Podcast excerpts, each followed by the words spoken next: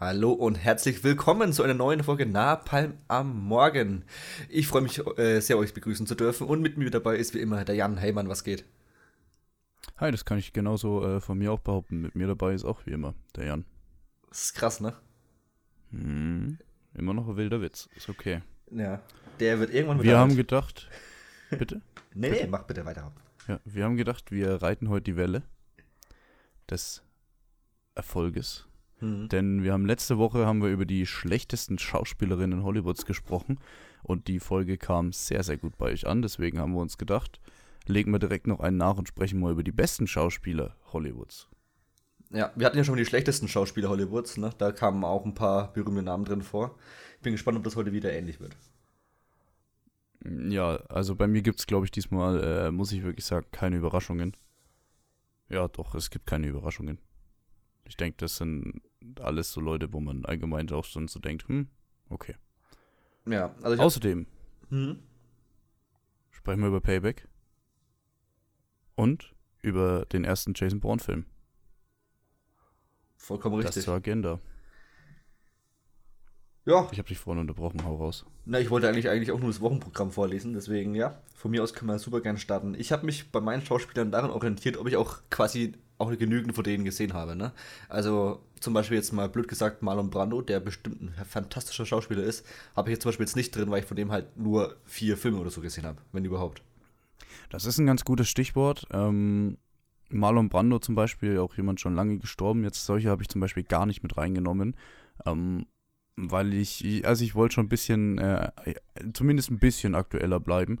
Ähm, ich habe noch zum Beispiel einen, oh Gott, das sagst du jetzt, hier, Jack Nicholson zum Beispiel, den habe ich jetzt hier auch weggelassen, weil der ja auch schon ewig nichts mehr macht. Als Beispiel jetzt, äh, so bin ich so ein bisschen an die Sache rangegangen. Genau, ich habe jetzt auch welche, die hauptsächlich quasi aus unserer Generation sind, die ja. heutzutage halt wirklich noch Filme machen, beziehungsweise halt immer noch im Mittelpunkt äh, der Industrie stehen.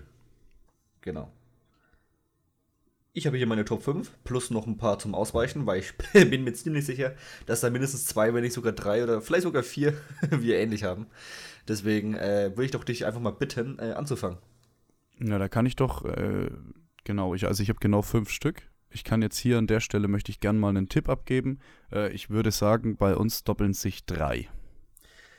Ich, wie gesagt, bei drei würde ich auch sagen, auf jeden Fall. Ich würde sogar fast vier sagen. Ich bin mir aber nicht sicher. Deswegen. Okay, komm, dann gehst du spaßeshalber mal mit vier und wir sehen am Ende mal, was abgeht. Äh, dann steigen wir doch gleich äh, mit Platz 5 dann ein, hätte ich gesagt. Mhm. Hier habe ich jemanden, der selten die Hauptrolle spielt. Es ist jemand dabei, der wirklich, äh, der ist sehr gerne als Nebencharakter dabei. Ähm, glaube ich auch noch nicht ordentlich gewürdigt. Ich glaube, ihm fehlt noch der Academy Award zum Beispiel. Genau, er ist viermal nominiert worden, sehe ich hier gerade. Aber, ja, genau. Ähm, die Rede ist von äh, Willem Dafoe. Okay, ich, ich gebe meinen vier zurück, wir gehen auf drei. äh, äh, ich glaube, das, das war nämlich auch der Grund. Ich dachte, den hast du, glaube ich, nicht. Wer hätte ich jetzt getippt? Ähm, Krass. Äh, ich finde ihn großartig. Definitiv ein guter Schauspieler. Ich habe auch kurz, also ich habe in meine, ich bin mal meine Liste durchgegangen mit Schauspielern, die ich viel gesehen habe, da ist er auch aufgetaucht aber er war halt, wie gesagt, echt immer eine Art Nebendarsteller. So, deswegen habe ich mich hauptsächlich dann auf Hauptdarsteller quasi mehr oder weniger fokussiert. Mhm. Weil, also er spielt natürlich einen hervorragenden Bösewicht in Spider-Man 1, ne? Klar. Ja, also Goblin. da hatte ich ihn jetzt äh, auch gerade noch so sehr auf dem Schirm von vor einigen Wochen, wie wir da die Reihe äh, rewatcht haben. Ja, aber also wirklich, oder so Sachen wie in John Wick oder so, er spielt halt immer die Nebenfiguren und halt irgendwie eine Art Mentor oder eine Art Bösewicht oder so, ne? Also der, oder auch in The Lighthouse, das ist natürlich auch der Hauptdarsteller. Aber ja, ich, ich gehe auf jeden Fall mit, wenn, wenn du sagst, er ist mehr Nebendarsteller, ja. Er ist halt, äh, ich finde, äh, Willem Dafoe ist halt ein sehr wandelbarer Darsteller, finde ich. Und das äh, macht Großes für mich aus. Also hast du, hast du zufällig diesen Serbia gesehen? Nee. Äh, kann ich auch nicht empfehlen. muss ich, muss ich äh, gleich mal dazu sagen. Ich fand, ich fand den wirklich, der ist so abgespaced. Äh, aber da ist er quasi die ganze Zeit alleine. Ich glaube, er, es, es ist eine ganz, ganz wilde Story. Ich glaube, ein Bär kam noch drin vor oder so. Ist schon ein bisschen her. Und er trägt wirklich diesen Film komplett. Da ist er dann mal der Hauptdarsteller. Und ansonsten, wie du schon sagst, er spielt immer ein bisschen die Verschrobenen, muss man auch sagen. Na, er sieht ja auch verschroben aus, ja. ne, in John Wick hier den, den, den Killer zum Beispiel oder eben den Green Goblin in, in den alten Spider-Man-Filmen. Gleichzeitig hast du dann aber auch so Wes Anderson-Filme mit drin, wie Grand Budapest Hotel oder French Dispatch, äh, wo er dann mal wieder auf eine ganz andere Schiene darf. Oder bei The Lighthouse finde ich auch ein gänzlich anderer Charakter irgendwie. Um, ja, und am meisten überzeugt hat er mich nach wie vor in Spider-Man als Bösewicht. Definitiv, der Typ hat auf jeden Fall eine Range. Also da bin ich bei mir auch so ein bisschen mitgegangen, dass sie auf jeden Fall auch wandelbar sein müssen, die Schauspieler. Ne? Und nicht nur seit Jahren immer nur sich selbst oder einfach nur eine abgewandelte Version von sich selbst spielen. Äh, namentlich Ryan Reynolds oder The Rock. Äh, auf jeden Fall. Oh ja. Genau, William Dafoe. Ich, ich, also einfach nur, ich würde sagen, der Typ ist auf jeden Fall Künstler, ne? Mehr als vielleicht andere Leute in Hollywood. Mhm. Dafür fehlt ihm aber auch ein bisschen dieses, äh, so dieses Dasein so ein bisschen, ne? Also man kann ihn halt quasi schlecht jetzt bei so einer 100 Millionen Dollar Produktion als Frontmann draufklatschen, weil ihn halt vielleicht zu wenig Leute halt so abfeiern, wie dann die einen, keine Ahnung, Chris Pratt oder andere Leute, ne? Die dann einfach mehr Zuschauermagneten sind. Oder ja, wenn er dann halt einen Standalone kriegt, kriegt er halt sowas wie Togo zum Beispiel, ne? Ja, eher was so kleinere Indie-Sachen, ne? Mhm. Also ich meine halt einfach nur, ihm fehlt dieser dieser, dieser, ähm, wie soll man sagen, dieser Schein als äh, Kassenschlager. Also im Sinne von. Stardust irgendwie so ein bisschen. Genau. Also ich, ich höre jetzt niemanden sagen, oh, am Wochenende kommt der neue Willem Dafoe-Film, da gehe ich rein. nee, das nicht, aber ich habe den Eindruck hier zum Beispiel äh, jetzt, gut, das wird die breite Masse dann sicherlich auch nicht kennen, aber äh, The Florida Project, der ist ja damals schon äh, in der Bubble, sag ich mal, ziemlich abgegangen. Da hatte ich schon den Eindruck, dass das sehr an äh, Willem Dafoe lag. Also ja, klar. Von Sean Baker, ja. der macht eh gute Filme. Mhm. Sehr gut. Und ja, das ist so mein Platz 5. Stark. Mein Platz 5 ist, damit wirst du jetzt glaube ich auch nicht rechnen, Robert Downey Jr. Jetzt, pass auf, du wirst jetzt sagen, okay, der hat doch die letzten Jahre nur Iron Man gespielt bin ich auf jeden Fall voll dabei. Ich, ich schaue mir gerade ein bisschen die Zeit of War Iron Man an. Ne? Also der hat so Sachen wie Kiss Kiss Bang Bang, der hat den Zodiac, äh, Zodiac Killer da mitgemacht, in Tropic Thunder und so, jetzt auch The Judge oder so, habe ich letztens gesehen. Und da ist mir erstmal wieder aufgefallen, dass der quasi neben seinem Iron Man und Sherlock Holmes auch andere Sachen spielen kann. Und zwar auch wirklich sehr hervorragend. Und Oscar für Chaplin hat er ja auch und alles Mögliche, ne? Also, für mich jetzt neben diesem Marvel-Ding ein unfassbar guter Schauspieler, der halt mittlerweile aber so gebrandet ist, dass er halt wirklich nix, kaum noch was anderes machen kann. Sein Ding nach, äh, nach dem MCU, ne, dieses Dr. Doolittle ist ja gnadenlos gescheitert, da war auch nicht gut Alter, drin, keine Frage. Das war aber auch ein Scheißfilm, du. Ich bin aber extrem gespannt auf Oppenheimer, wo er eine der größeren Rollen spielen wird, ne? Mhm. Also ich bin gespannt, ob er sich quasi jetzt so ein zweites Ding jetzt nach dem MCU wieder aufbaut. Wobei ich aber auch nicht außer Acht lassen will, dass es natürlich auch eine Kunst ist, vielleicht die prägendste Figur im prägendsten, prägendsten äh, popkulturellen, popkulturellen äh, Franchise des 21. Jahrhunderts dabei zu sein. Ne? Also Hut ab, Robert Downey Jr. Okay, also ähm, äh, finde ich wichtig, dass das eingrenzt, weil er spielt halt wirklich nur noch Iron Man. Ja, also aktuell. Seit 2010 war es halt irgendwie Sherlock Holmes äh, Iron Man oder halt so tatsächlich der Judge noch, aber ansonsten äh, eher so kleinere Sachen, wie wo er nebenrollenmäßig in Kiste Cook oder so dabei ist. Ja, aber selbst, also selbst Sherlock Holmes ist ja irgendwie Iron Man. Ja, ja. Weißt du, was ich meine? Aber da, damals war es halt noch nicht so ausgelutscht. Also der war halt einfach eine andere Art von sehr charmanter äh, Hauptprotagonist, der so, so ein bisschen arschlochmäßig herkommt. Ja, davor können wir, äh, kann, kann, kann, ich gerne mitgehen. Er hat hier, ich meine, du musst erst mal schaffen, für Tropic Thunder einen, äh, eine Oscar-Nominierung zu bekommen. Ähm, gleichzeitig, äh, ich meine, gut, das, ich habe jetzt hier noch, ich gehe hier gerade ein bisschen durch, ne? Das Soloist habe ich noch gesehen, der war leider auch mies. Äh, aber so ein Kiss Kiss Bang, Bang, ähm, einen, sag's, wie heißt der, was Tarantino geschrieben hat? Ähm, Natural Born Killers. Natural Born Killers zum Beispiel oder so, das kannst du ihn nicht nehmen, ne? Also der hat schon, der kann's. Ja, oder auch von George Clooney, der Good Night und Good Luck und so Sachen. Und wie gesagt, ich habe letztens der Judge gesehen, da war er herausragend gut. Hm. Ja. Ich glaube, der hat, der hat wirklich äh, ein bisschen viel, einen, einen kleinen Sip ähm, Selbstachtung zu viel genommen in letzter Zeit. Ja. ja. Seit er hier Iron Man ist und bestimmt zwischendrin auch mal bestbezahlter Schauspieler, würde ich jetzt tippen. Ja, war auf jeden Fall. Vor der Rocktime, ne? Und so. Ja, aber wegen mir. Passt, von mir aus. Also seine 2000er waren hervorragend. Deswegen ich wünsche, ja. dass sie quasi jetzt wiederkommen, nur als ge äh, gealterter Schauspieler. So jetzt mhm. halt, wie gesagt, ich mit Oppenheimer hoffe ich mir Großes. Aber damit bist doch du in der kleinen internen Wette schon mal aus raus. Ja, ich habe ich hab ja auf drei nachgezogen. Ja, egal. Ja, ja, naja, die vier, die stehen. Ähm, ja, leider. Jetzt habe ich aber einen Doppeln. Jetzt habe ich jemanden, der doppeln will. Würde ich jetzt, na, oh, okay, ganz das sicher bei ihm. Egal. Mein Platz 4 äh, ist ein Youngster. Mhm. Es ist nicht Tom Holland, sondern es ist äh, Timothy Chalamet. Okay. Ja. Den habe ich nur auf der erweiterten. Habe ich mir fast, ich habe auch lange mit mir gerungen, habe überlegt, ähm, weil er spielt dann schon relativ oft die gleiche Rolle. Genau, das war mein behaupten. Problem, ja. ja. ja.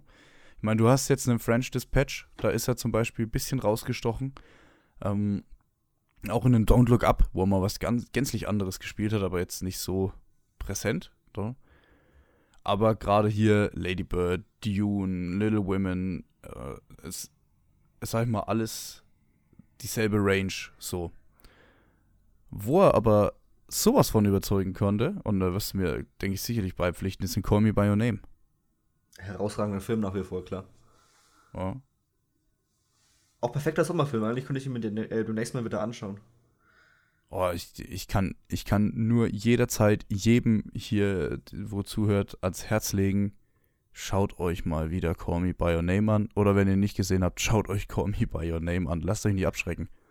Oh, da spielt aber Army Hammer mit, ne? Naja, geil.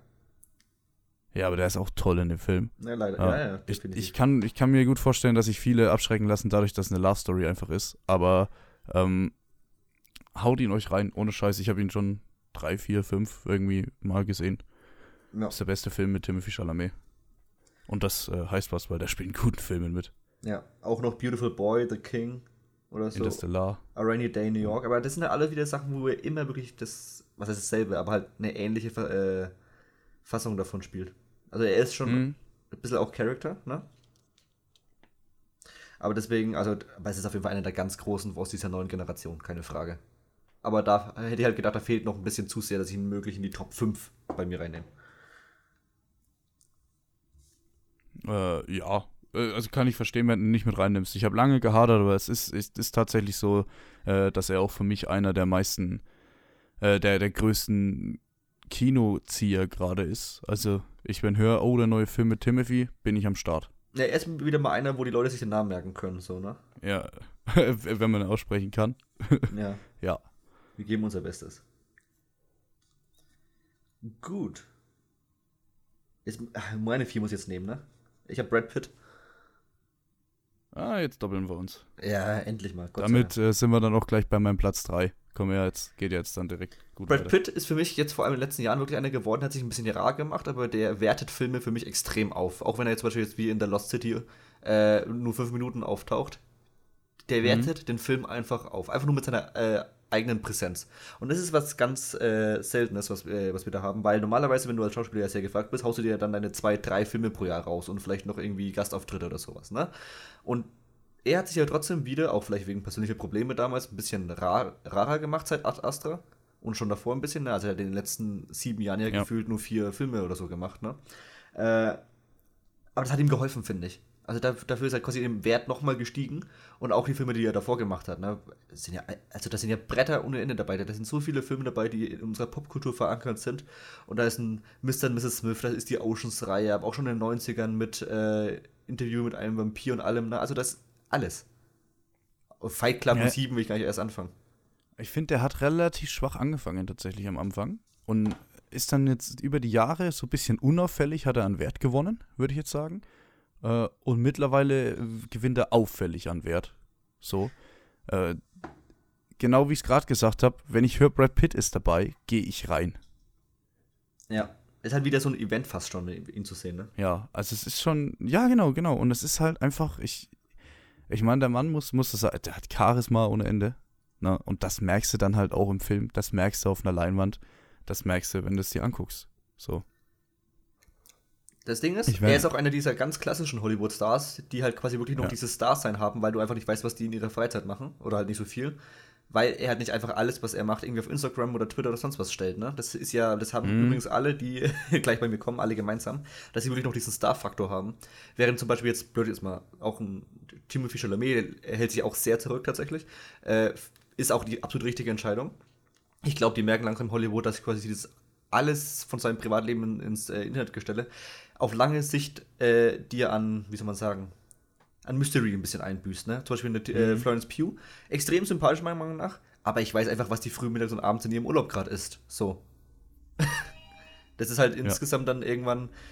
Ich kenne die dann halt zu gut, anstatt dann dass ich, ach, hier spielt ja meine, ne, äh, Florence Pugh spielt wieder mit, aber ich habe dich halt schon in den letzten 30 Tagen schon zehnmal gesehen.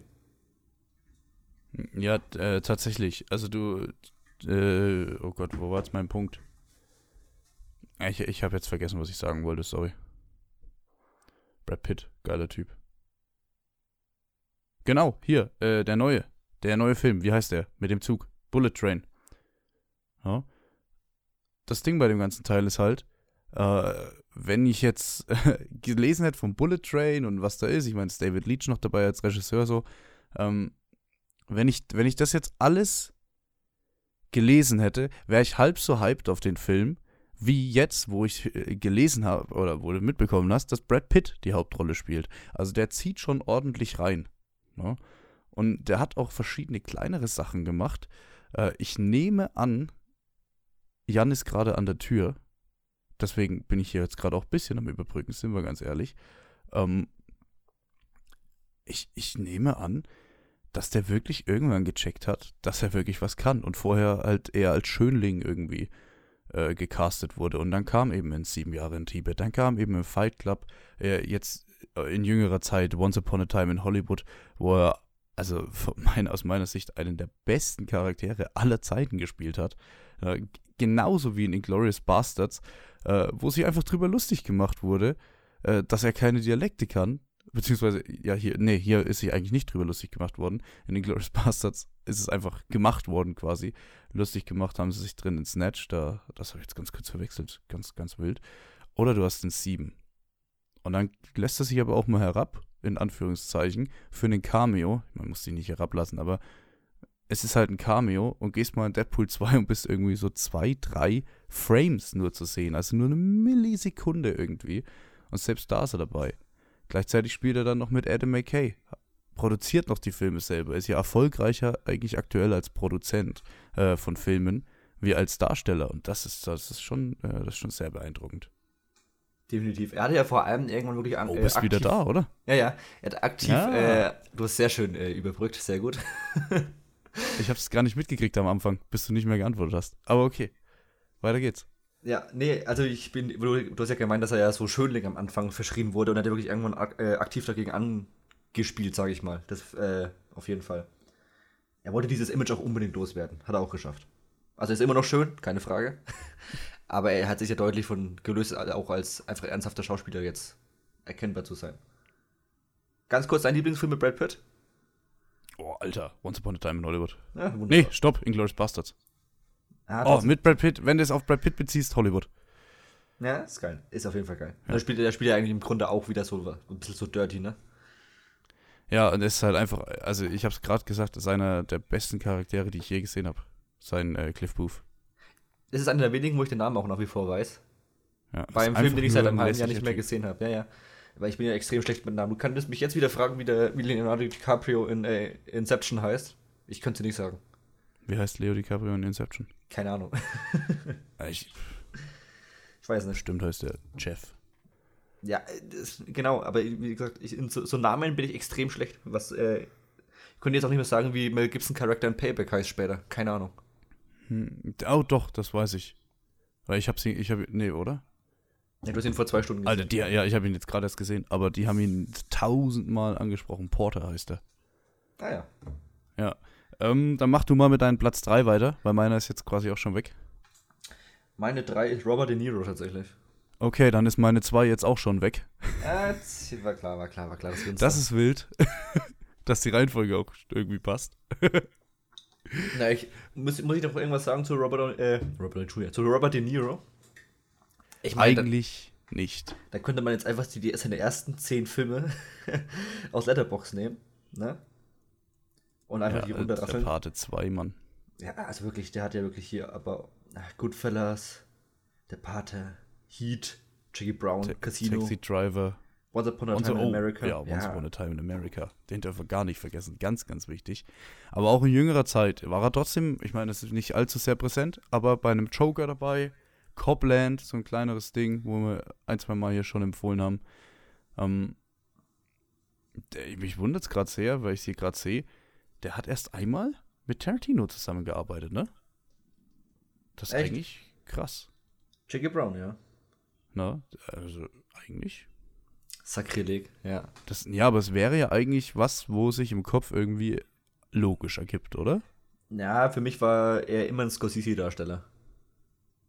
Ja, schon. Irishman. Ja. ja. Ich weiß gar nicht, was ist der gerade hier was am machen? Ja, der, der, der spielt doch auch ist, mit in äh, äh, Killing of the Flowers oder Flowers of the Killing Moon oder wie heißt der? Mit die DiCaprio. Flowers of the Killing Moon, ja. ja. Ach, da ist er auch am Start. Meine ich schon. Oh, Alter, da freue ich mich auch so hart und nicht auch, drauf, ne? Nicht auch in Babylon und so? Er, ist auf jeden Fall einer der wenigen, auch die jetzt im hohen Alter immer noch geile Rollen bekommen. Ist ja nicht selbstverständlich in Hollywood. Und der ist schon echt alt. Der war schon vor fünf Jahren echt gebrechlich so, wenn du ihn gesehen hast. Ja, der war vor zehn Jahren schon alt, also. Ich kenne ihn ja quasi ja. gefühlt nur alt. Richtig, ja. Ja. Und dann, wenn ich an The Party oder sowas schaue oder Casino, denke ich mir so, ach, der war ja aber richtig stattlicher junger Mann. Ja, ich finde, du musst wirklich äh, zu De Niro nicht mehr viel groß sagen. So. Äh, gut, er hat jetzt auch zwischendrin mal, ich weiß nicht, wie der auf Deutsch heißt, The Intern. Der, ja. Das Praktikum, der Praktikant, irgendwie sowas wahrscheinlich. Ja, sowas hat er auch ähm, mal gemacht, klar. Da hat er halt auch mal Geld mitgenommen, wahrscheinlich so. Obwohl ich den gar nicht mal so schlecht fand. Ah, aber aber gerade so äh, das Zeug, was er, was er dann im letzten Jahrhundert gespielt hat, wenn De Niro draufsteht, ist es ein Film, den guckst du dir an. Definitiv. Der ist einfach, das ist ein Mann, der hat einfach sein ganzes Leben die Leute ins Kino gezogen. Und das ist der Wahnsinn. Ja. Ich meine, das ist ja nicht der ausschlaggebende Faktor, um gut zu sein. An Dwayne The Rock Johnson zieht auch irgendwie Leute ins Kino. Scheinbar. Aber es, aber es hilft auf jeden Fall trotzdem, äh, im Geschäft zu bleiben. Ist ganz ehrlich. Ja. Eben. Und er ist ja auch privat, äh, wirkt er immer sehr sympathisch und, wie soll man sagen, mit guten Manieren ausgestattet. Wirklich wie so, ein, wie so ein Abklatsch seiner Filmcharaktere meistens. Tatsache. Vielleicht abgesehen von Ronan, wo er einfach nur ein Arschloch ist. Okay. Gut, dann deinen nächsten oder soll ich nochmal meinen nächsten? Na, ich habe ja, du müsstest dann auch weitermachen, weil ich habe meinen Platz 2 ja damit auch schon gewastet. Und ich hoffe, dein Platz 2 ist nicht mein Platz 1. Nee, ich glaube, mein Platz 1 ist dein Platz 1. Mein Platz 2 ist nämlich Christian Bale. Alter, ja, okay. Ähm, habe ich lang drüber nachgedacht, den mit reinzunehmen. Habe ich nicht mit drin. Ähm, bin mir aber auch nicht ganz sicher, warum. Fühle ich ein bisschen, ja. Äh, ähnliches Prinzip wie bei Brad Pitt. Er macht ja irgendwie auch nicht so viele Filme, also vielleicht ein oder so im Jahr, wenn es gut kommt, ne? Äh, und ja, also der ist ja wirklich wandelbar in Person. Also der ist mal 50, mal 70, mal 80, mal 120 Kilo. ja, vom äh, Aussehen her auf jeden Fall. Ja, aber auch vom, vom Charakter. Charakter her. Dann spielt er Hat er sich oft gewandelt, aber. Äh, er spielt Psycho in American Psycho, dann spielt er den Held in äh, The Batman-Trilogie und so. Also der hat ja alles schon. Ja, aber den psychologisch am Ende hält. Bitte? The Big Short würde ich noch sehr mitgehen. Wenn du sagst, du argumentierst in die Richtung, äh, da ist er wirklich ein komplett anderer Mensch irgendwie. Auch bei Ford vs. Ferrari, finde ich, wobei er da auch ein bisschen der Weirdo ist. Aber am krassesten, finde ich, siehst du das einfach bei Wise. Ja, ja na, wo ein Dick Cheney spielt, äh, historische Figur, ein ziemliches Arschloch auch, aber halt, da zieht er hardcore durch. Und dadurch, dass er eben, wie du schon sagst, irgendwie Gefühl, also wahrscheinlich nicht nur gefühlt, 60 Kilo irgendwie in die eine oder andere Richtung immer mal wieder schwankt, nur für eine Rolle und sich das sowas von rein frisst oder abnimmt, das ist schon krass also Christian Bale hat für mich, ist auf, wirkt auf mich absolut faszinierend. Ich schaue dem so gerne zu, wirklich, ich könnte, deswegen sind noch eigentlich ein paar Filme von seiner Liste bei mir drauf, die ich noch gucken muss. Aber wirklich auch von früher, auch so eher so mittelmäßige Filme wie Rain of Fire. Da ist Christian Bale drin und ich finde es einfach geil, wie der da trotzdem schafft, seinen Charakteren, die jetzt nicht so krass ausgearbeitet sind, trotzdem noch so eine gewisse Tiefe zu geben. Der kann das einfach. Was sagst du, was sagst du zu, zum Torbösewicht? Jetzt in Tor 3 ist Christian Bale der Bösewicht und äh, der ist ja jetzt richtig gehypt im Trailer. Ähm, was sagst du? Äh, ich finde es leider sehr, sehr, sehr geil. Mhm. Es wird, auch sehr, sehr geil. es wird sich ein bisschen aufgeregt, dass er nicht ganz so aussieht wie in den Comics. Das habe ich so ein bisschen mitbekommen. Aber die Leute sind ein bisschen in der Unterzahl, weil wahrscheinlich einfach keine Sau den aus den Comics kennt. das sieht doch aber mega aus. Mega äh, ich finde auch, dass der mega aussieht. Und das ist jetzt einer der Beispiele, wo ich gesagt hätte, dass äh, so ein Redesign für einen Film jetzt eine gute Idee ist. Weil es sieht einfach top aus. Also wirklich. Vor allem in, seine Szenen sind ja ganz oft irgendwie auch in Schwarz-Weiß äh, aufgelöst, sage ich mal. Im Trailer zumindest gewesen. Bin gespannt, wie sie das im Film dann mhm. weiter fortsetzen. Es sieht einfach total geil aus. Also der Typ hat da auch so eine gewisse Melancho Melancholie drin. Das ist mega. Also ich sag dir, wie es ist, es ist für mich das dritte Mal im MCU, äh, dass irgendein Bösewicht vom Aussehen her bis jetzt gelungen ist. Da haben wir Loki, ja. Thanos und ja. jetzt eben Christian Bale. Und dann sag mir noch einen, der irgendwie richtig krass ausgesehen hat. Also allein bei Iron Man, er hat einfach immer nur gegen irgendeinen anderen Iron Man gekämpft. Ich fand Red Skull noch ganz cool, aber. Oh ja, Red Skull, ästhetisch schon, aber der hat dann halt leider richtig verkackt als Bösewicht. Na, Deswegen habe ich den jetzt gerade nicht so auf dem Schirm. Ich dachte deswegen, also allein Ästhetik wäre Ja, ja, klar, klar auf jeden klar. Fall. Ansonsten fällt mir jetzt spontan auch nichts weiter ein. Ich bin gerade überlegen, wie die Guardians-Bösewichte aussah. Wir waren das im ersten. Ah, wohl der, Ro der Ronan aus dem ersten Guardians war nicht schlecht. Ja, aber da war auch so wieder so ein Abklatsch, finde ich irgendwie. Auch war, also vom Look auch war, irgendwie. Das war, das war, der kleine Thanos, ja. Der war halt mal wieder einfach blau. Ja, das stimmt. Ja. Ähm, ja. Und dann, ich, wir wissen unsere Listen nicht, aber ich würde behaupten, wir kommen zu unserer Nummer 1. Oh, noch ganz kurz Meeting inzwischen, weil ich jetzt gerade Ford vs. Ferrari nochmal drüber nachgedacht habe und mich wieder erinnert habe, wie fantastisch der Film ist. Es kommt ja eine Mischung aus, äh, was wir gerade gesagt haben, also es kommt Brad Pitt-Film in der Formel 1. ja, was Dem, geht ab? Voll geil, ich habe mega Bock auf den Film. Der, der wird richtig gut. Den hat sich Apple jetzt gekauft. hey, cool. Äh, schauen auf, wir mal, was da abgeht. Ich hoffe mal, dass der nächstes Jahr kommt. Das wäre so fantastisch. Ich, ich, kann auch sein, dass er noch Wahrscheinlich noch zwei Jährchen, ne? Eher Aber einfach nur Brad Pitt in einem Film wie Ford, und Ford vs. Ferrari. Ey, das wäre oh, das wäre so fantastisch. Pass auf, das ist halt auch so ein Ding, ich werde äh, echt oft gefragt in letzter Zeit, weil ich es jetzt öfter mal erwähnt habe hier im Podcast, äh, dass ich keine Trailer schaue. Ja. So. Aber was, was bringt es mir, an Trailer zu schauen, ähm, wenn ich höre, spielt Brad Pitt mit und ich mir dann, dann sowieso schon denke, okay, den muss ich mir anschauen. Dann tut mir ein Trailer ja eigentlich nur noch verraten, was im Film passiert. Ja gut, in, in dem mehr. speziellen Fall ja, aber äh, ja. Oder Leo DiCaprio zum Beispiel. Ja, das sind ja die Ausnahmen. Da muss ich auch keine Trailer schauen, um zu wissen, dass die Filme gut werden. Es geht ja eher darum, dass die Filme, also dass die Trailer im besten Fall nichts verraten. Das wird auch wieder besser, finde ich, bei vielen Trailern. Es ist also nicht mehr so schlimm wie früher, äh, meiner Meinung nach. Äh, beziehungsweise sie geben meistens immer schon mal gut so eine Grundstimmung vom Film wieder. Also ich werde weniger enttäuscht, weil ich einfach schon quasi eine, eher eine Ahnung habe, wie der Film, äh, seine, ja. wie die Stimmung ist, wie die Kameraarbeit ist oder so, ne? Solche Sachen. Ja. Also ich gehe da nicht rein und denke mir so, ich habe so, äh, ne? Also du wirst auch weniger überrascht, ganz klar. Aber du ja. wirst auch weniger enttäuscht, weil du quasi einfach schon mit deiner Erwartung äh, angepasst hast, sag ich mal. Ja, ja. Sowohl, ist dir aufgefallen, dass ich gerade aus Versehen gespoilert habe? Ja, ja. Das, aber, mir, das, war aus Versehen, ohne Scheiß. Ich habe ihn aber vorhin auch schon genannt, deswegen alles gut. Ja, okay. Also unter Platz 1, ich denke, es ist, wir brauchen nicht mehr in den Busch zu halten, ist Leonardo DiCaprio. Critters 3, geiler Film, Spaß. Ja, ja Critters 3, mega. Ist der einzige Film, äh, den. Der ist der einzige hab. Film mit DiCaprio, der nicht gut ist. Ja, das. Also mal ohne Scheiß. Das ist so krass, was der Typ für eine Filmografie hat. Da sitzt halt einfach von vorne bis hinten irgendwie alles. Also er hat aber auch das Privileg, dass er wirklich sich aktuell nur alle drei Jahre für einen Film hergibt und dann ist das wirklich entweder ein Scorsese, ein Tarantino oder aber äh, ein anderer Weltklasse-Regisseur. Und er macht ja wirklich nichts anderes mehr. Ja, jetzt schon. Aber überleg mal, der fängt jetzt als Junge an. Der hat als Kind so angefangen, die ersten Rollen, da hat er sein Gilbert Grape und so, ne? Und dann ist er ja wirklich schon ein bisschen als der Loverboy gecastet worden, ne? Ja, gut aussehender junger Mann, so. Und ich meine, gut, dann musst du Glück haben, dass du als Loverboy gecastet wirst und der Film, für den du gecastet wirst, ist halt Titanic, ne?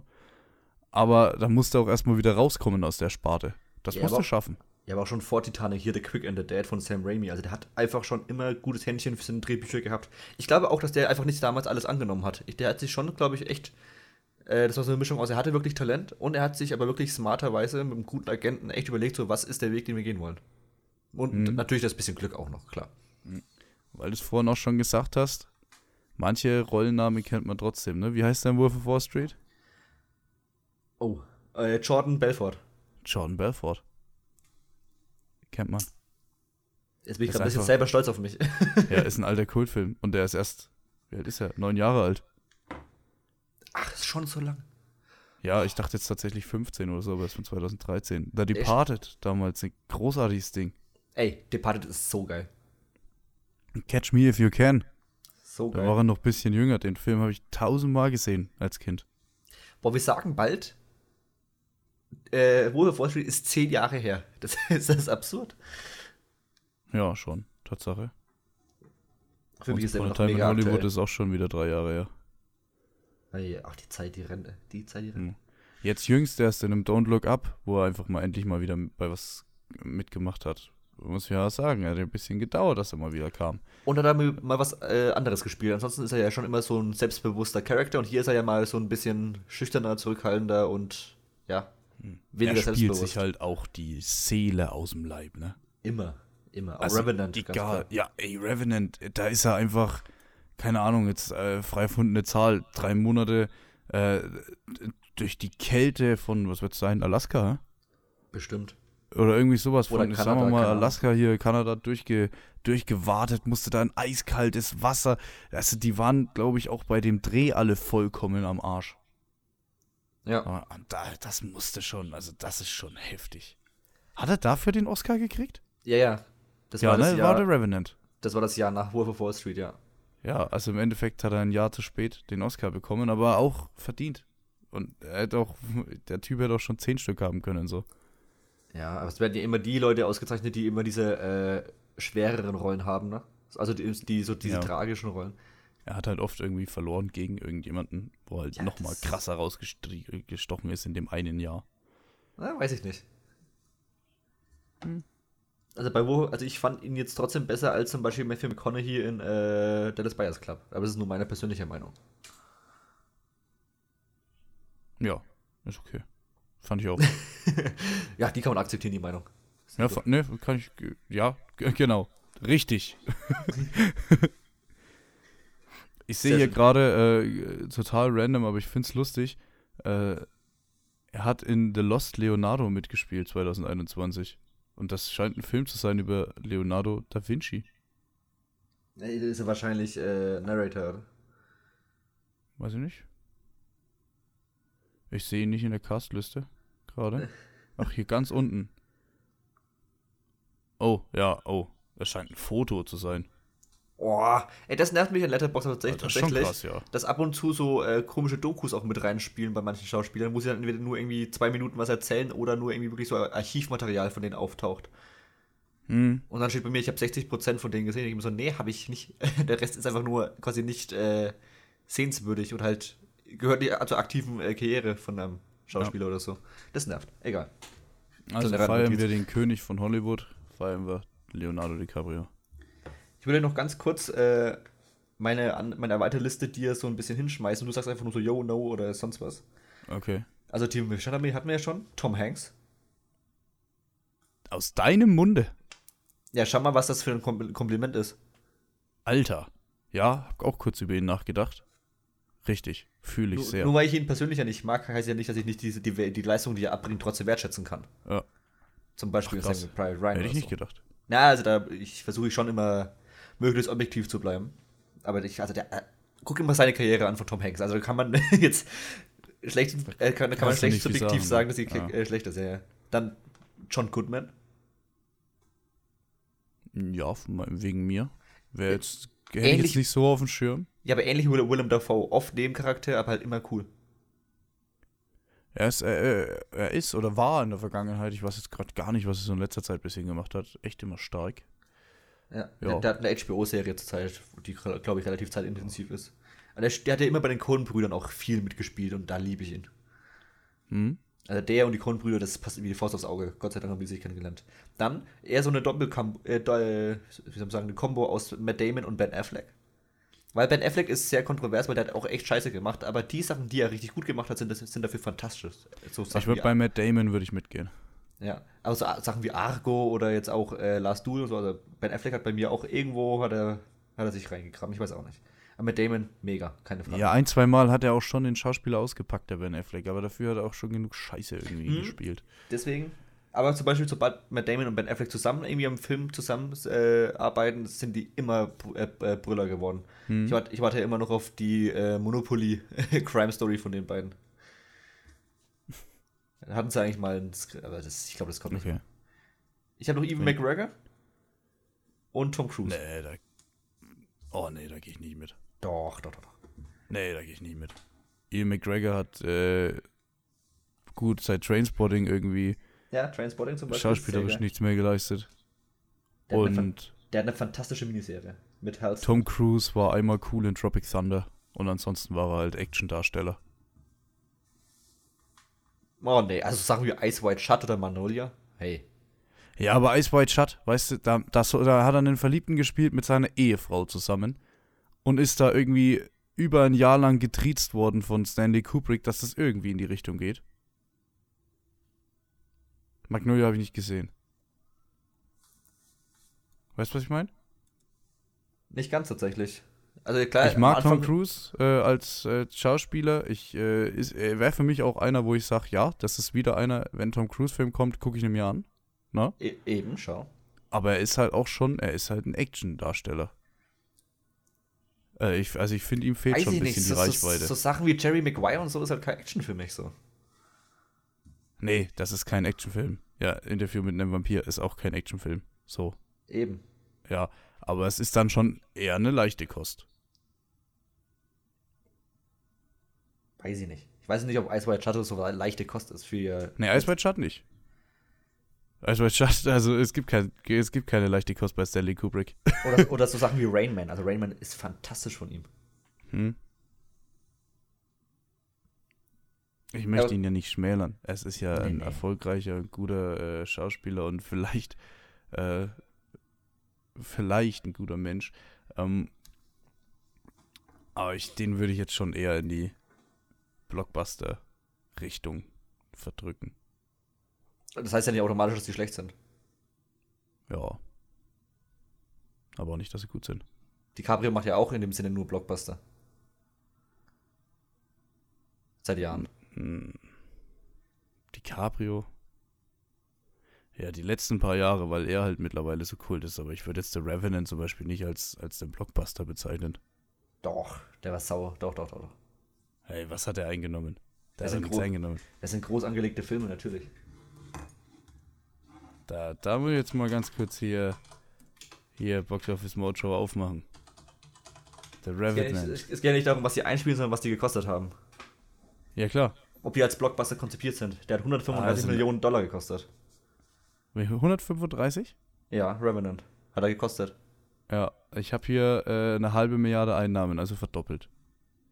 Ist gerade so raus. Würde ich schon sagen, dass äh, das Blockbuster-Niveau ist. Okay. Findest du nicht? Äh, naja. Also eine halbe Milliarde grundsätzlich ist schon viel. Es geht doch nicht ums Einnehmen, es geht, ja. es geht ums Budget. Naja, eben, aber äh, ja, aber wenn er 135 Millionen gekostet hat. Oh nee, ah, fuck, ich, sorry, ich hatte gerade einen kompletten Rechenfehler einfach in meinem Kopf. Nee, hast schon recht. Ja. Ja. Hast schon recht, ich habe mich verrechnet. Ja. Gut. Das gibt Payback, Alter. yes. Sehr Und schön. damit sind wir wieder da. Lass uns zu Payback gehen. Mel Gibson. Einer, der nicht auf der Liste war. Warum? Darum. Ja, nee, keine Ahnung. Ich, das äh, war jetzt einfach nur. Ne, der ist seit Jahren einfach nicht mehr relevant. Sagen wir so, wie es ist. Ja, ich würde ihn jetzt auch niemals zu einem der besten Schauspieler zählen. Er ist ein guter Mann, also als Schauspieler, aber vor allem auch als Regisseur. Aber das würde ich jetzt nicht machen. Ja, ich hoffe eigentlich, dass er als Regisseur weitermacht, weil äh, Hacksaw Ridge war ultra geil. Hm? Ja, ja und jetzt diesmal spielt er, wie heißt er? Keine Ahnung. Porter? Du hast es vorhin gesagt. Ja, ja, er spielt Porter. Das ist ein Mann, der, der wird zweimal in den Rücken geschossen. Und dann geht er auf Payback, dann will er Rache. Und ja, es kann sich ihm nichts in den Weg stellen. Er ist ein kleiner John Wick, der Mann. Äh, ja. Wie fandst du das Ding? Mittelmäßig. Echt? Hast du nicht äh, ganz gut bewertet? ich ich habe ich, ich, ich hab drei gemacht, meiner Meinung nach. Ah, okay. Also ich muss sagen, ich fand es einen genialen Start. Der Start war gut, ja. Oh, diese, du hast so dieses, äh, ich habe die ganze Zeit sieben im Kopf gehabt, so dieses, dieses Dreckige überall, ne, dieses graue, Dreckige. Um, oh, und dann siehst du diesen Typen, der einfach so einen Whisky über so zwei so Schusswunden legt und einfach alles mit, mit Whisky desinfiziert, um dann die, die, die, die äh, Patronen rauszuziehen und so. Das fand ich schon sehr geil, muss ich sagen. Ja, ja Härte hatte der auf jeden Fall, keine Frage. Mhm. Auch so die ersten zehn Minuten, also ich sag mal, so lange wie die Musik nicht aufhört zu spielen, ne? diese ersten zehn Minuten, wo er so durch die Kante läuft und verarscht mal den hier und dann ist, juckt ihn einfach so überhaupt nichts. Äh, das fand ich einen sehr, sehr geilen Einstieg. Danach. Der Einstieg ist wirklich sehr, sehr geil, wo er quasi äh, dann auch den, den Typen das Portemonnaie klaut, dann essen geht und bla bla bla, ne, wo er quasi einmal so montagemäßig äh, alles rampenmäßig äh, zusammen macht. War sehr geil. Und sie hatten ja auch diesen Off-Narrator am Anfang. Sehr, sehr gut. Ich hatte kurz oh, gedacht, ja. das, wird, das war so ein bisschen Noir-Stimmung, obwohl es ja keine, ja, kein Noir-Film ist. Das fand ich, also der Einstieg war wirklich äh, top, keine Frage. Du hast auch so äh, diese eine Szene, wo er der, der Kellnerin halt wirklich diese 2,85 Dollar einfach in passend bezahlt. Ja. Und das ist ja bei, bei uns noch ein bisschen weniger schlimm, in Anführungszeichen, wie bei den Amerikanern, weil die geben ja, glaube ich, wie viel geben die? 20, 30 Prozent Trinkgeld oder so? 20 meistens, ja. Die, die, also die, denen ihr System ist ein bisschen noch mehr auf Trinkgeld ausgelegt, wie, wie bei uns hier. Ähm, entsprechend äh, war das schon ein ziemlicher Stinkefinger, so irgendwie. Ja, das haben sie ja damals bei äh, Reservoir Dogs ja auch gemacht, wo sie sich am Anfang über das Trinkgeld unterhalten und der eine wurde quasi instant als Arschloch äh, charakterisiert, indem er einfach nur gemeint hat, er gibt nichts. Ja, genau. Und das ist halt nur ein Satz und du weißt halt sofort, was so die Eigenschaften von solchen Personen sind. Das ist halt total smart so, man muss halt aber auch dieses äh, amerikanische äh, System dahinter kennen. Mhm. Was mich ein bisschen gestört hat, war das Drehbuch. Ja, danke. Äh, weil auf der einen Seite fand ich es äh, ein bisschen Trash, aber trotzdem irgendwie lässig, diese ganzen One-Liner. Also da fand ich, muss ich sagen, fand ich schon ganz cool meistens. Aber dann, dann hast du aber auch irgendwie was reingeschrieben. Hier, wo den ganz, den Bronson dann anruft, den ganz großen Boss. Hm.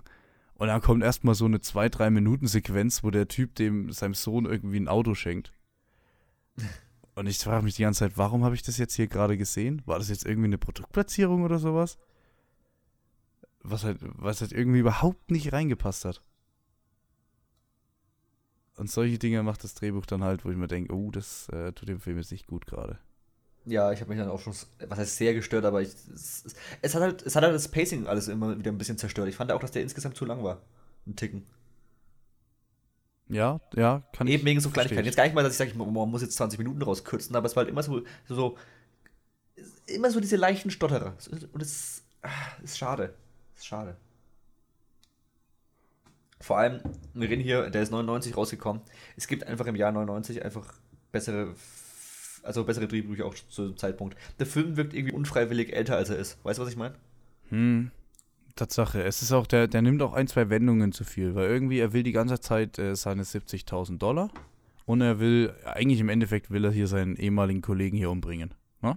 Ja, ja, ja, der ihn quasi verraten. Und ich, ich fand es eine komische Entscheidung, den so gefühlt auf der Mitte vom Film umzubringen. Ja, genau. Und ab dann hat sich der Film für mich wirklich dann irgendwie so, was heißt leer angefühlt, aber äh, ja. die zweite Hälfte fand ich wirklich äh, langweilig fast schon. Hm, äh, das, so weit kann ich nicht gehen. Ich fand den, also ähm, alles in allem fand ich nicht gut. Alles in allem fand ich ihn echt sehr, sehr unterhaltsam. Ähm, aber er hat schon ein bisschen gekränkelt, gerade was solche Sachen angeht. Ja, was auf jeden Fall nochmal ein bisschen Pep reingebracht hat, äh, war dann immer das Zusammenspiel mit äh, Rosie, also gespielt von Maria Bello. Das hat mir noch gut gefallen, die fand ich gut. Das aber, war die äh, blonde Prostituierte, oder? Ja. Wo du genau. jetzt meinst, ja. Okay. Oder die halt, die ja dann so getan hat, als ob sie den einen da verführen, ihn einfach nur ankettet und dann gelangweilt dann wieder wegschaut. hm.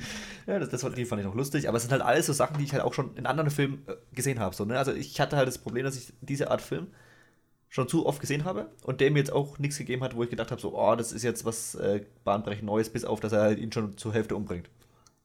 Äh, weiß ich nicht, da muss ich, äh, da würde ich sagen Lucy Louis. würde ich dagegen steuern. Also das war quasi die äh, Domina. Lucy Lou, ja. Ja. Äh, und das fand ich ein ganz guten Twist. Weißt du, so ein normaler 0815 äh, Gangster-Rachefilm irgendwie. Ja, da hätte der Gangster halt, da wäre halt eine Prostituierte im Raum gewesen und die wäre am Anfang der Szene weggerannt. So, mhm. dann wäre die weg. Oder halt einfach im Bett liegen geblieben und hätte so geschockt geguckt, während alles andere passiert. Und da fand ich es eigentlich einen ganz frischen Wind, äh, der Person mal wirklich einen Charakter zu geben. Äh, eben dieses, dieses, dieses Domina-Ding. Und dass nicht Mel Gibson der ist, der ihn dann verprügelt, sondern einfach Lucy Louis. Das fand ich schon cool. Das fand ich eine coole Entscheidung. Also ihr da mal ein bisschen mehr Substanz irgendwie zu geben. Ja, gebe ich dir. Hat für mich diesen Brat jetzt aber auch nicht fett gemacht. Keine ja, Ahnung. na klar. Es war schon nicht schlecht. Ich mochte auch generell dann die eher sehr äh, generell trübe Stimmung, was du ja auch schon angesprochen hast, ne? Und auch mhm. die, dass sie quasi das schon sehr, sehr dreckig und dirty und auch bei mir hat es auch so einen leichten, äh, ausgewaschenen, leichten Blaufilter, sag ich mal. Mhm. Das, ist je, das ist je nach Fernsehgerät ist natürlich ein bisschen anders. Äh, aber das fand ich schon. Also er hat auf jeden Fall einen eigenen Stil gehabt, so was so die Oberfläche angeht. Ja? Also den könntest du, zum Beispiel, äh, wenn du ein Bild siehst, kannst du den wiedererkennen. Das hat mich dann nochmal zu, äh, positiv gestimmt. Okay. Ja, fühle ich. Ja, aber vor allem, wir kommen, wenn wir gleich später zu kommen, drei Jahre später ist einfach Born gekommen und er hat es komplett halt umgerempelt. Das, das Genre in dem Sinne. Im, ja, das war aber jetzt für mich nicht dieselbe Art von Film irgendwie. Nee, nicht ganz, aber ich meine einfach nur, wenn du dir einfach zum Beispiel auch die äh, Action-Szenen einfach nur vergleichst. Dann ja, lass da vielleicht äh, übergehen gleich. Ja, das, wenn, wenn du, wenn du noch nichts mehr zu sagen hast, dann gerne. Weil das ist halt für mich, also im ersten ist es noch nicht so krass wie im, vor allem im zweiten und im dritten Born dann. Aber mhm. der erste Born hat, hat auf jeden Fall schon mal äh, die Richtung äh, gezeichnet, die es geht. Weil der erste ist ja noch nicht von Paul Greengrass, der hat ja Teil 2 und 3 dann gemacht. Mhm. Und der erste ist noch von, äh, lass mich lügen. Muss kurz. Einem anderen. Ja, das definitiv. Aber der Greengrass ist ja auch der Haus- und Hofregisseur von, äh, von Matt Damon, deswegen. Äh, Doug Lyman. Doug Lyman, ja, ja. Der, der Edge of Tomorrow gemacht hat oder Mr. und Mrs. Smith. Ja, American Made. Genau. Äh, es ist ja aber diese sehr, also in heutzutage verwackelte Kamera mit schnellen Schnitten, die mal, äh, die mal total mal extrem nah dran sind. So, das ist schon so, die, die Bonn-Reihe hat es sehr, sehr geprägt, ne? Aber man merkt auch, dass hier quasi erst diese Grundlage gelegt wurde und dann in Teil 2 und 3 wurde sie dann komplett ausgeschöpft mit dann nochmal der sicheren Inszenierung von, von eben Greengrass. Und im ersten ist es schon noch sehr reiner Thriller, der sehr auf Matt Damon und dieser Unterwelt oder dieser, soll man sagen, es ist, ist ja nicht richtig Unterwelt, es ist eher so staatmännisch äh, gepfuschte Attentäter, die aber nicht äh, offiziell alles machen. So, würde ich mal behaupten. Ja, ja, genau. Aber es hat, es hat trotzdem wieder diese Faszination von wegen, alles ist irgendwie geheim und äh, die leben eigentlich ein Leben, kriegen Anrufe und sagen so, okay, Schatz, ich bin kurz weg und äh, fahren mal schnell in eine andere Stadt, um jemanden mit dem Gewehr umzubringen. Es ist einfach geil. Also sowas ist immer cool. Auch 20 also, Jahre später. Born. Ich fand ne bisschen billig. Billig? Von der Machart oder von So würde ich gerne mal einsteigen, ja. Ähm, wir haben hier Szenen, die könnten ganz woanders gedreht worden sein. Äh, du hast eine Szene äh, quasi relativ gegen Ende, wo sie mit dem Auto fahren.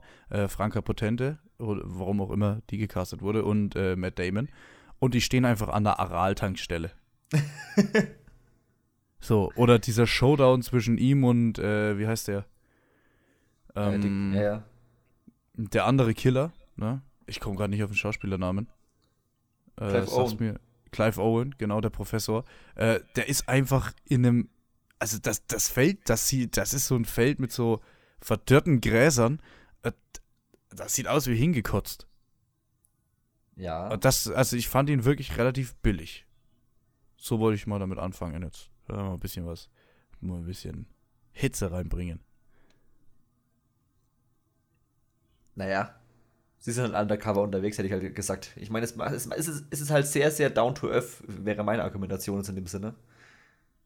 Ja, ich glaube, die hatten halt einfach noch kein Geld für das. Kann, das ist natürlich auch, aber ich finde, sie haben es clever eingewoben, indem sie einfach gesagt haben, okay, die müssten sich irgendwo äh, unterbringen. Dann sind sie halt auf einem Landhaus und da ist halt einfach nur so ein komischer äh, Drecksacker daneben, ne? Ja, da gibt, dafür gibt es aber doch halt äh, so, es gibt ja extra Leute am Set, ich komme jetzt auch hier nicht gerade nicht auf den Namen, äh, die extra alles so arrangieren, dass es eben nicht so beschissen aussieht. Die stellen sich, da ist ein Tisch, der abgefilmt wird, dann stellen die sich hin und ach, da legen wir jetzt mal das Handy hin und da legen wir mal die Federmappe hin und, und so weiter. Äh, und, und die halt da, da ein Auge dafür haben, dass das eben nicht billig aussieht. Und das, das haben sie einfach nicht geschafft bei dem Born-Film. Ja, was willst du denn beim, äh, beim Feld anders machen?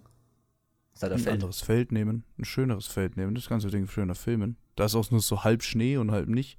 Das, das sieht aus, also wenn ich jetzt hier aus dem Fenster gucke und es wäre Winter, äh, dann wird es genauso belanglos aussehen in der Realität hier, wie da, wo sie es abgefilmt haben. Und dafür finde ich diesen Film nicht da. Auf der anderen Seite ist es ein geiler Film. Sehr gut. Also mein Highlight ist definitiv die Verfolgungsjagd äh, per Auto und Motorrad. Hm? Die ist sehr, sehr geil. Also da können sich heute, heutzutage immer noch ein paar Leute was abschneiden. Ja, ich fand auch den Start wieder richtig geil.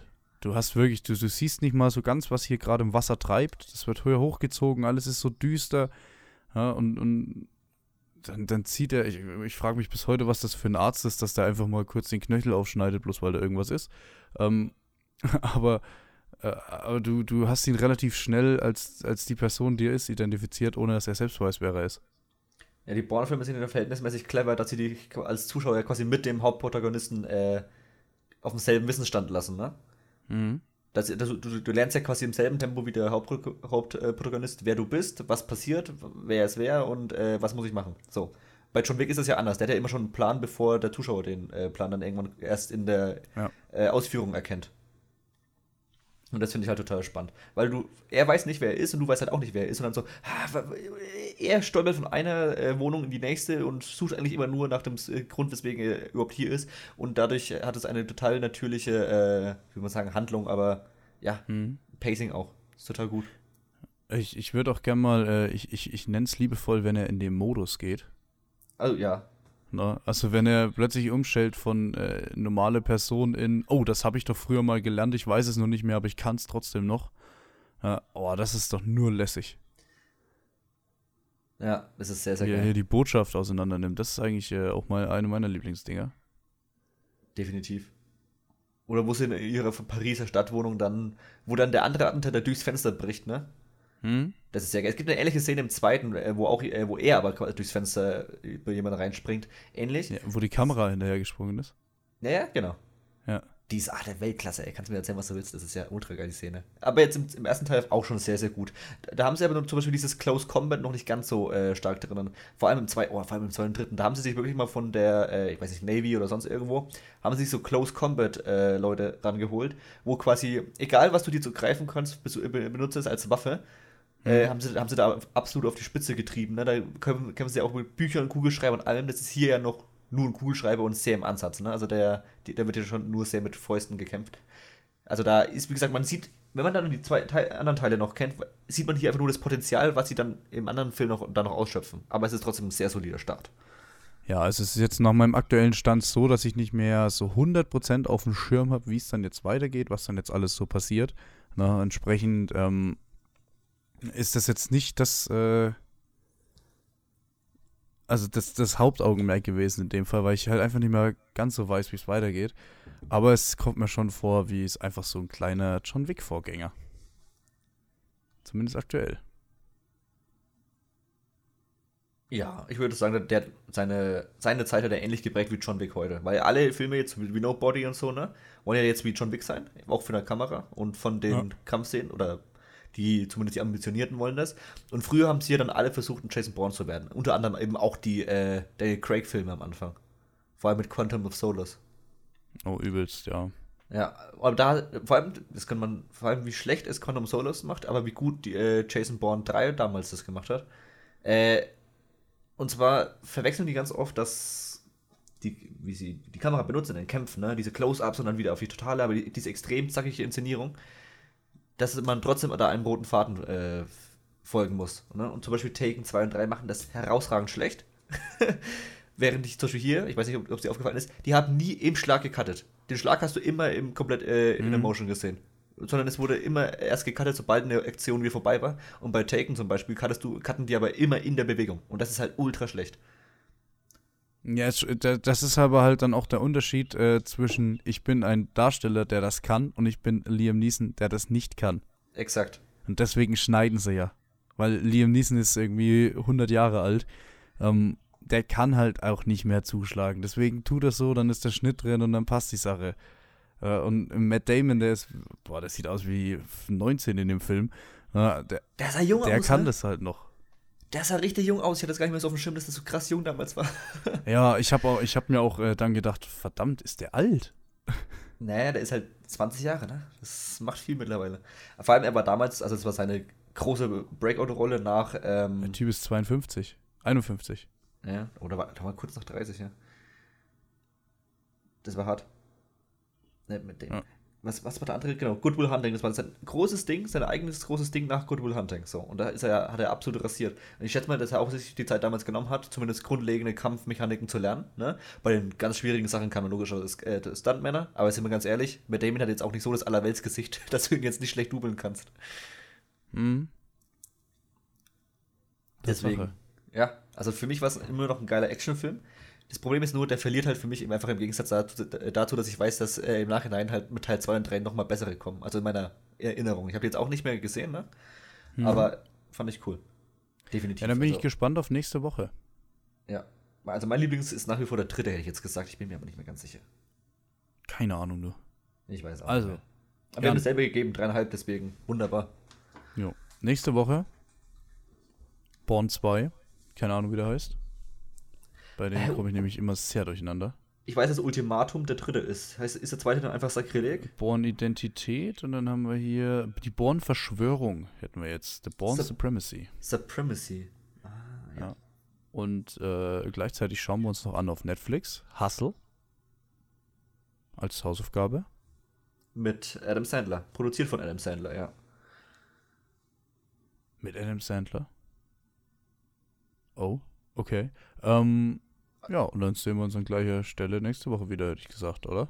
Selbe Stelle, selbe Welle, ja. Ja, ich möchte noch zum Schluss mitgeben, äh, bester Film mit Matt Damon ist äh, Wir kaufen einen Zoo.